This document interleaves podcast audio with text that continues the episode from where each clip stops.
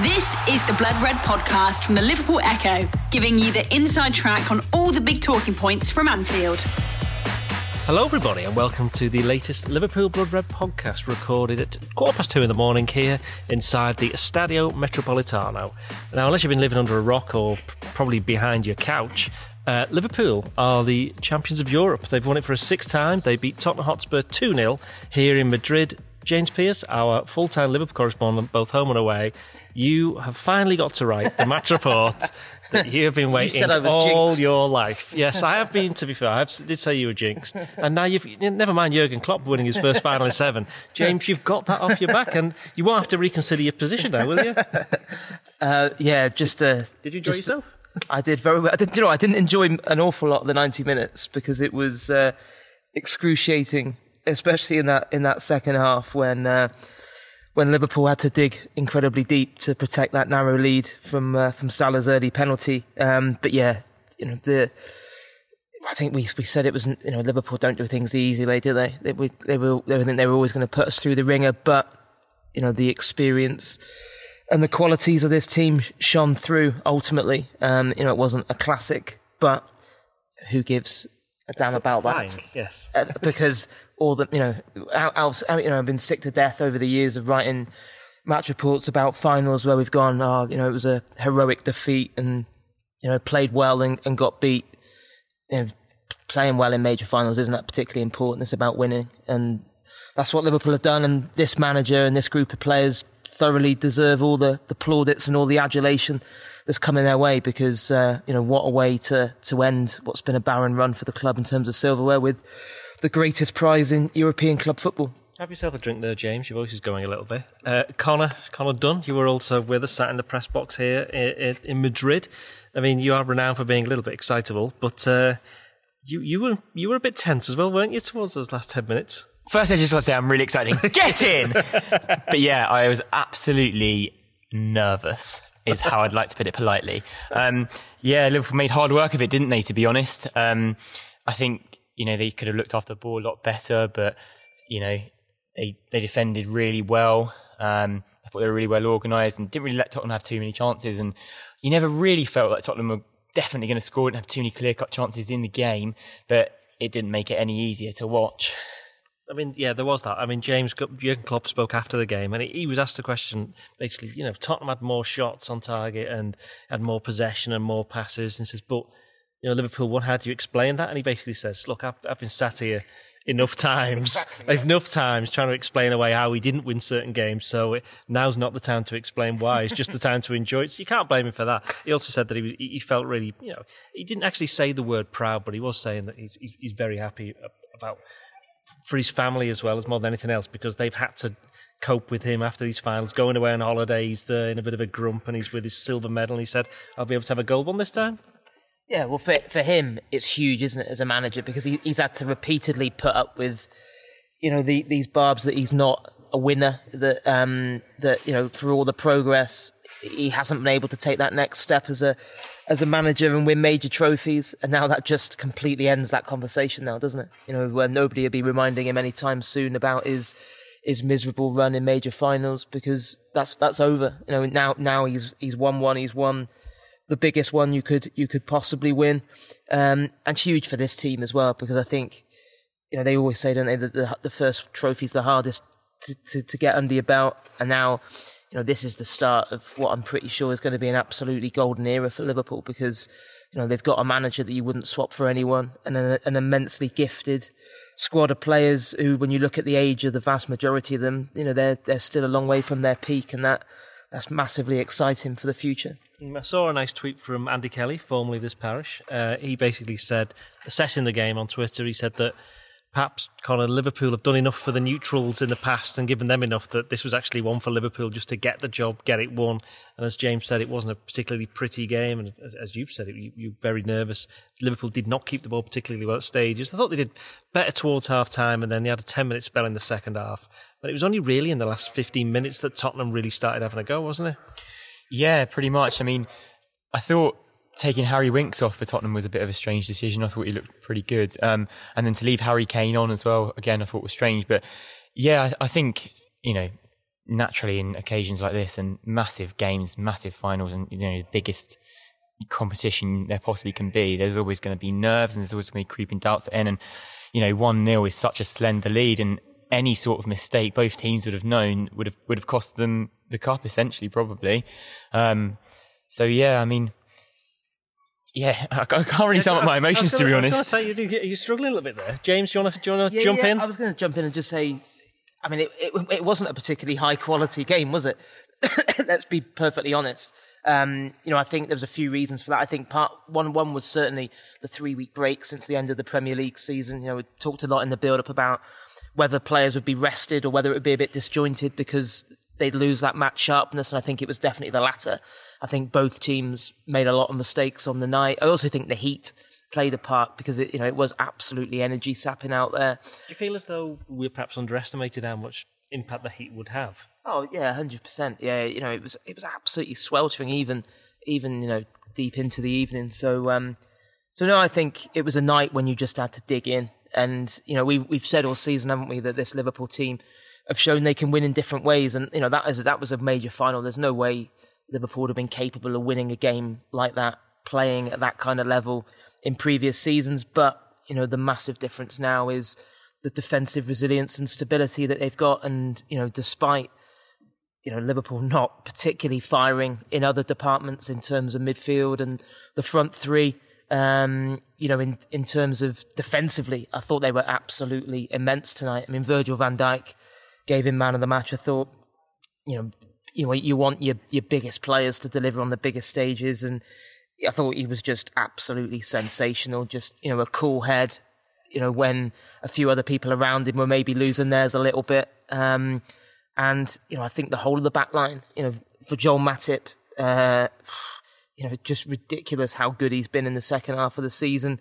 And the two fullbacks as well, you know, not a night when either of them were, were able to kind of be at their blistering best attacking wise, but defensively both made some, some real key contributions. You know, I think, you know, there was a couple of real big challenges from Robertson, a crucial block from Trent Alexander-Arnold when Spurs were, were really, really pushing. And then behind that back four, um, you know, Alisson Becker, you know, it was, I think it was telling that seconds after the final whistle, you know, the vast majority of the squad made a beeline for the big Brazilian because, um, you know, in that last 10, 15 minutes when it was getting very, very nervous and was pretty excruciating to watch, pulled off three absolutely, you know, crucial saves. And, um, you know, if, if one of those chances had gone in, the momentum suddenly would have massively swung back Tottenham's way, and I think it would have been very, very difficult for, for Liverpool to respond. But um, yeah, he he really stood up stood up tonight, and you know, we, all season, you know, he's proved himself that he's re-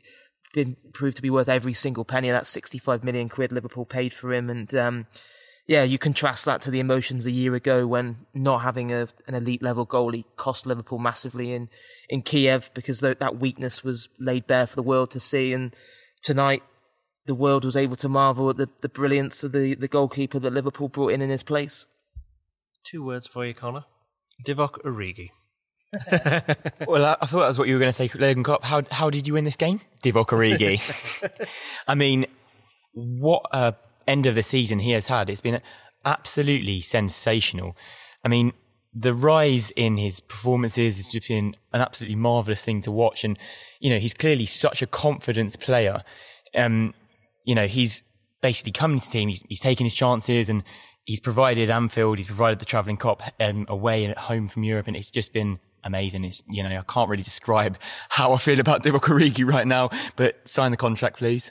just, all the way through the team, is like unbelievable personal stories in terms of their advancement and the the circumstances in which they've done it. Um, but yeah, Origi's is the kind of thing where you know if you if you put his season down in a script and, and gave it to someone in Hollywood, they they dismiss it as you know it's it's too far fetched to be believable. But it's you know for that doesn't stop them. yeah, but you know for a, a fella who you know wouldn't have even still been at Liverpool last summer if he you know the club did did the deal with Wolves he didn't want to go there. He wanted to stay and fight. Didn't didn't get a look in, did he? For what was it, three or four months of the season? Um, his Liverpool career looked like it was petering out, um, and he and he'd have to accept that he would have to kick on elsewhere. And then you know Everton happened, and that just gave him an absolute new lease of life. And um, yeah, it's crazy. I can't think of another player who has, has, been on the fringes like he has for a lot of the season, yet has scored so many important goals. When you know the double against Barcelona and that that fight back in the, the semi final second leg, and then tonight, you know, under that kind of pressure in those in that scenario. Um, you know, a special word for Matip as well. With you know, did really well to tee him up when Spurs failed to deal with that corner. Um, but uh, yeah, clinical finish into the bottom corner. And yeah, I never thought I'd ever type the sentence that Divock Origi wins the European Cup for Liverpool.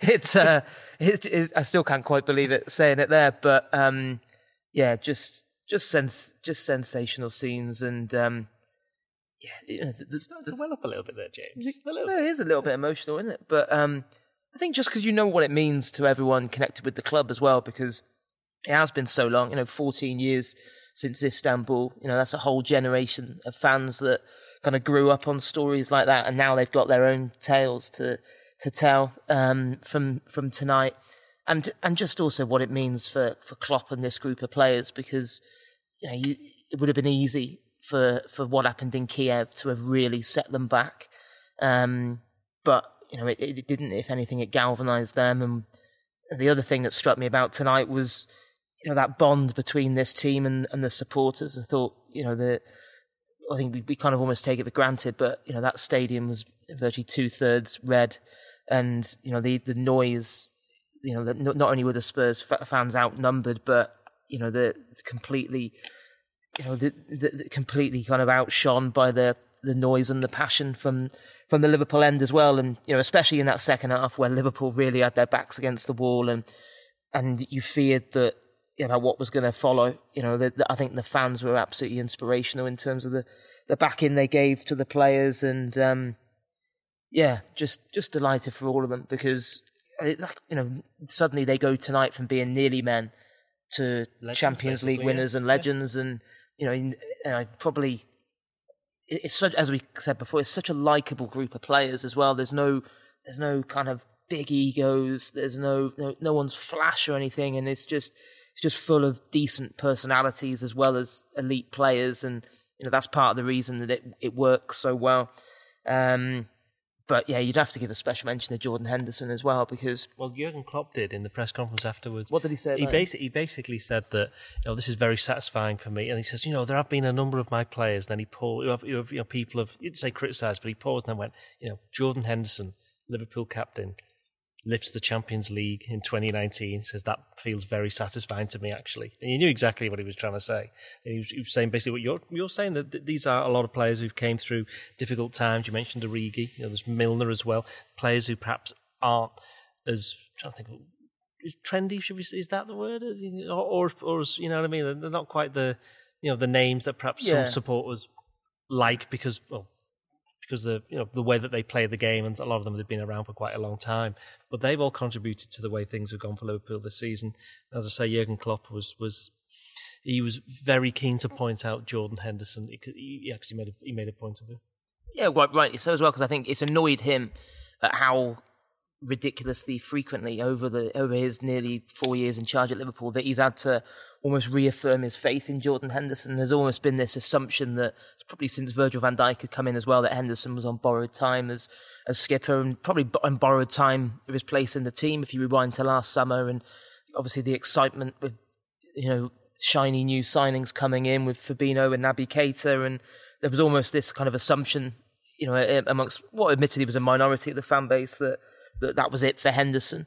But you know, and, he, and he's taken a lot of stick, and a, a, lot of it is massively, massively unfair because I think you only have to look at the the top level managers, both at club and international level, that have repeatedly picked him to show how much he's valued. But I think a lot of his top work goes under the radar with some people, but not anymore. Um, you know, I, again, I thought you know he absolutely ran himself into the ground again tonight, and he is he's the ultimate role model for all of these players, and yeah, especially when you think you know he's been at Liverpool so long. Was it coming up to eight years now, isn't it?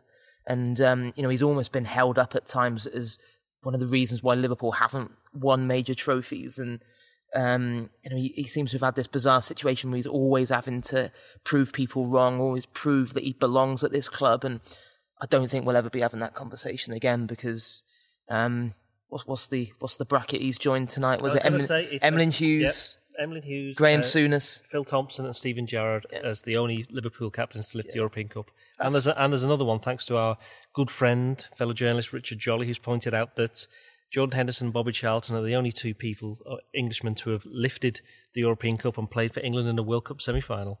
So there's another one. That's not too bad, is it? So um, no, I mean, you know, unbelievable scenes after as well when he spotted his dad Brian in the crowd, and you know, you, you could see you know their outpouring emotion afterwards because they've experienced that journey together. You know, for you know, it's yeah, just just unbelievable for for Jordan Henderson to to, to now be able to say that he's won, you know, the absolute the absolute pinnacle and um, you know, you know, you could sense from speaking to the players in the mix zone afterwards that, you know, I think for all of them it's the greatest night of their careers, but they were also, you know, massively pleased for for him because you know he is someone they all look up to, all respect, absolutely massively, and um, you know, it was also telling, I think, from from speaking to a lot of players afterwards that they do just see this as just the start. It's not it doesn't it doesn't feel like this is the culmination of something. It's it, it's that it's that next step that they've been crying out for for the last few years after the disappointments have come in so close and and then you know they'll come back in in July for pre-season and really hungry to to kick on and and ensure that you know this this is just the, the, the first of many major honours that they win under Jurgen Klopp. The Blood Red Podcast from the Liverpool Echo. Well, welcome back to the Blood Red podcast there. Um, we just got shoved out basically of the Pret auditor- auditorium where we were, and we've moved over to pitchside. Uh, we were discussing Jordan Henderson, Connor, and you would like to say something about him and his performance.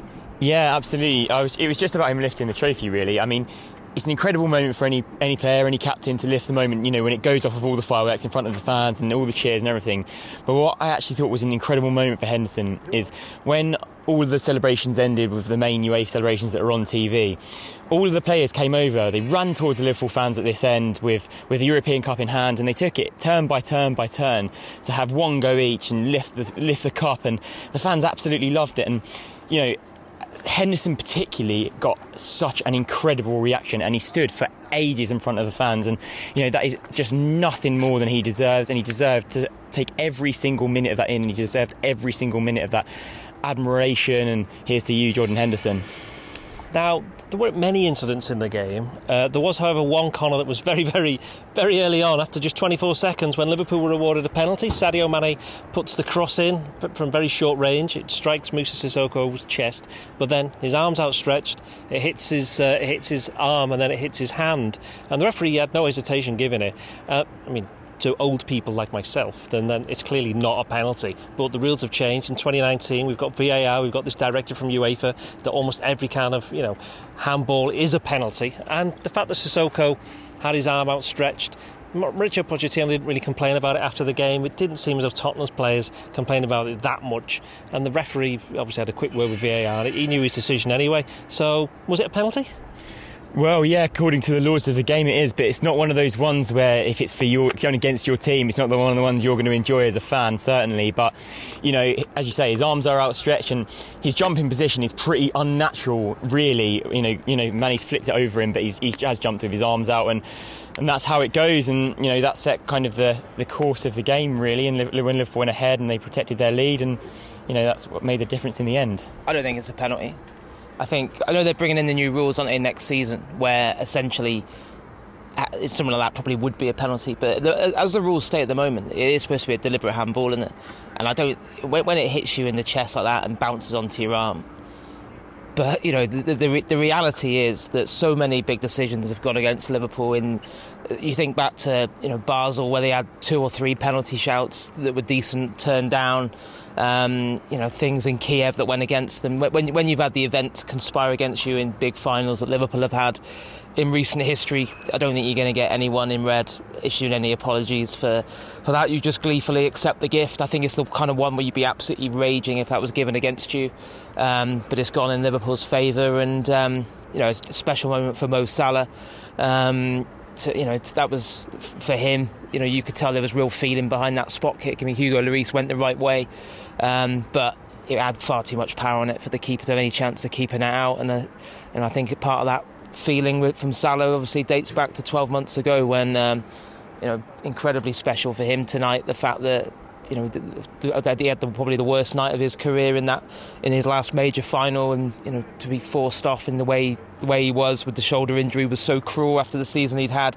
Yet you know 12 months on, here he is enjoying the best night of his life, and uh, yeah, delighted for him as well because. Uh, you know he's a he's an absolutely you know world class talent, and you know now he's got the the, the biggest medal you can get to, uh, to, to to go along with that. And Connor, did the player ratings as per usual, and lots of love for them. Who'd have thought that, eh? After Liverpool win the Champions League. Uh, but the two players that I picked out were two players that we've mentioned already Alisson Becker and Virgil van Dijk. Both clearly were very important to this win for Liverpool. Both were very expensive for Liverpool. And have they been kind of the you know the hallmark or the standard bearers for this new kind of Liverpool, the stage that they had to take, the step that they had to make to spend big on players who were going to instantly improve the first team, rather than taking chances on certain other players who perhaps wouldn't. Yeah, absolutely. I mean, I completely think those two embody the whole of the new Liverpool way. Um, the defensive solidity that Liverpool have got with that world class goalkeeper and you know probably the world's best player right now in Virgil van Dijk and as a, in the heart of their defence. It's just an incredible like Liverpool made those incredible additions. And yeah of course they spent big money but this look where it's got them you know second in the Premier League winning the Champions League. You can't really ask for much more. You know it's Alisson's first season Van Dijk's that's his first full season and you know they're only going to kick on from here. And by winning these titles, by bringing in these players, it's going to keep the big players around, and, and players are going to want to come and play here, and players are going to want to stay. And you know, it, this just feels like a massive springboard for the future, and it feels like this team can go on and do something really special now.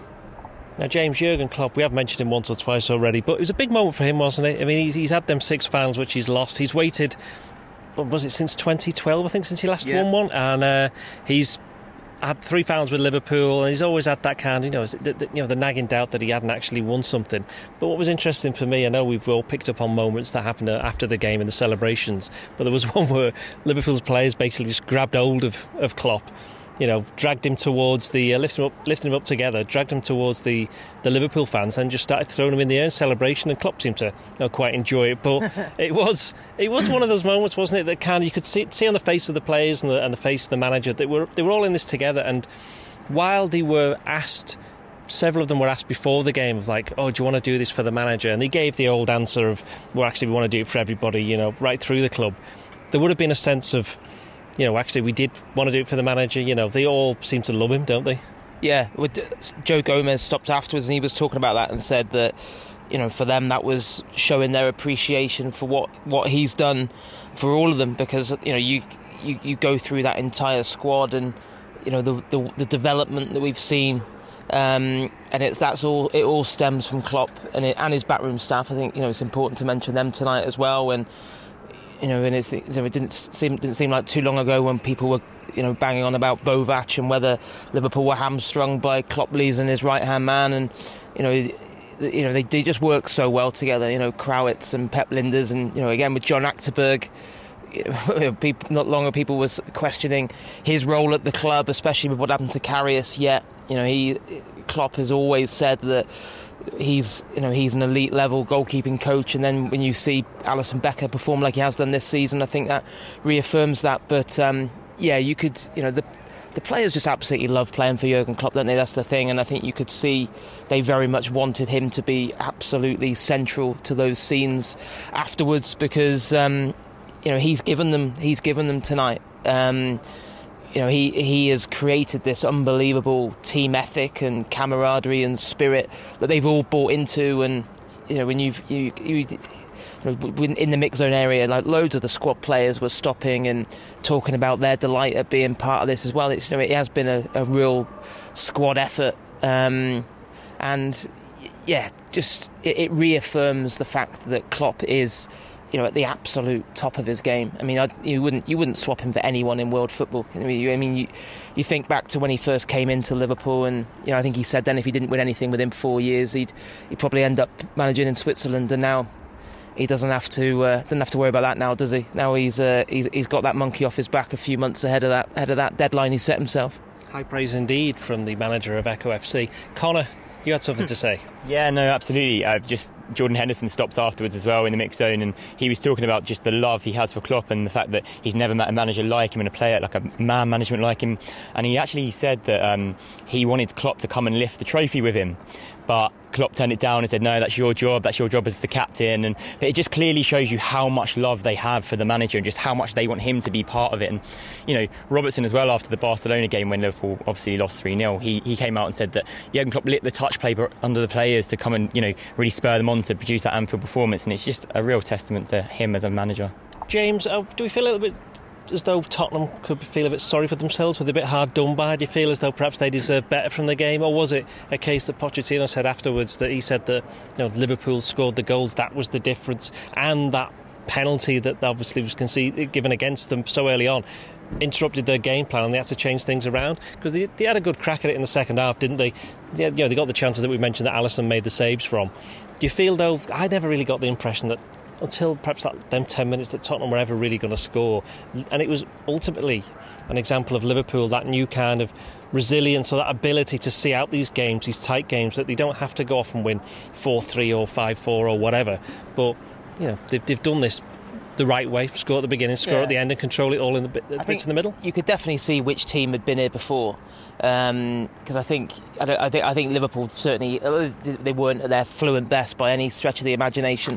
Uh, as, as we said before, you know the the, the resilience they showed um, to dig in like that. When you know, in contrast to you know Tottenham had a very ropey opening 10, 15 minutes before they they got a foothold in the game. Um, so I think that that played a part, and, and also I think Pochettino. I don't know whether he was asked about it in the press conference, but he must regret starting Harry Kane because he was, he, was, he was, asked and he said that he didn't regret it and with all the information that they'd got he, he would make the I same think, decision again. Or yeah, he's, he's, he's, saying that a little bit yeah, he? yeah he's got to say that and he publicly but because Liverpool I mean, Klopp went with Firmino and that didn't really pay off did it? Yeah but you know the difference was that that Klopp was proactive with his substitutions. What was it? Before the hour mark he had Origi on and Firmino off. Um, but you know he, Pochettino kept Kane out there and I think you know that that played into Liverpool's hands. I mean you think there can never have been a situation before where a fella scores a hat trick in the semi-final second leg and then doesn't make the starting lineup for the for the final. I'm sure Lucas Moura felt pretty uh, pretty down when he when when that when that was uh, when he was informed of that decision. Right, final thing then, boys. Uh, we've come to the end of our evening. I should say evening, it's morning. What time is it? It's about three, quarter, o'clock, three o'clock in the morning, yeah. As we stood here behind the goal where Divock Origi scored Liverpool's second. Um, what was your favourite moment uh, you both looked then, by the way, didn't you? That was quite quite, quite a good moment. Yeah, you just both both turned around and looked at it. Um, what was your favourite moment from the evening? I will say that mine is one that you've already said, Connor, and that's the big cheer that Jordan Henderson got when he went and lifted the cup. All the Liverpool players, you said, took turns doing it. The goalkeeping coaches, all the goalkeepers and the goalkeeping coaches did it together. But Henderson and Van Dijk were the two that got the biggest cheers. That was my favourite one. What would be yours? Oh, it's, it's tricky. It's a tough question because obviously it, I think to, I think for me it's got to be Divock Origi's goal. I think it's so well taken, and the corner that he finds, he's got absolutely no space to hit that ball in, and it is perfect, isn't it? And it wins Liverpool their sixth European Cup. So I can't really shy away from that or think of anything else. And then you know his name ringing around the Estadio Metropolitano was just sensational, and you know for him that's amazing, and that that is it for me. James, your favourite moments? Don't say all of them.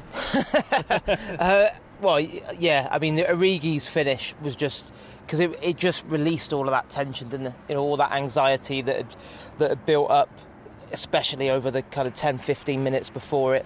Um, you know, that was the moment when you knew Liverpool had won the European Cup for the sixth time. So, you know, that would have to be that that would have to be it. But also, just you know, that when Jordan Henderson lifted that lifted that trophy just to you know just knowing that, that those those images will be seen for you know repeatedly for years and years to come um, and just yeah seeing the looks on their, their, those faces and seeing what it means to them and and just knowing what it means to everyone connected with the club for Liverpool to be back where they belong which is kings of Europe Right, that should do us. I'd like to say that we're all going to go to bed. This is untrue, obviously. We've we're all yeah, we've got to go and find somewhere. Also, big thanks to Michael Pearson, who Hello. has been who has been holding that camera like nobody's business.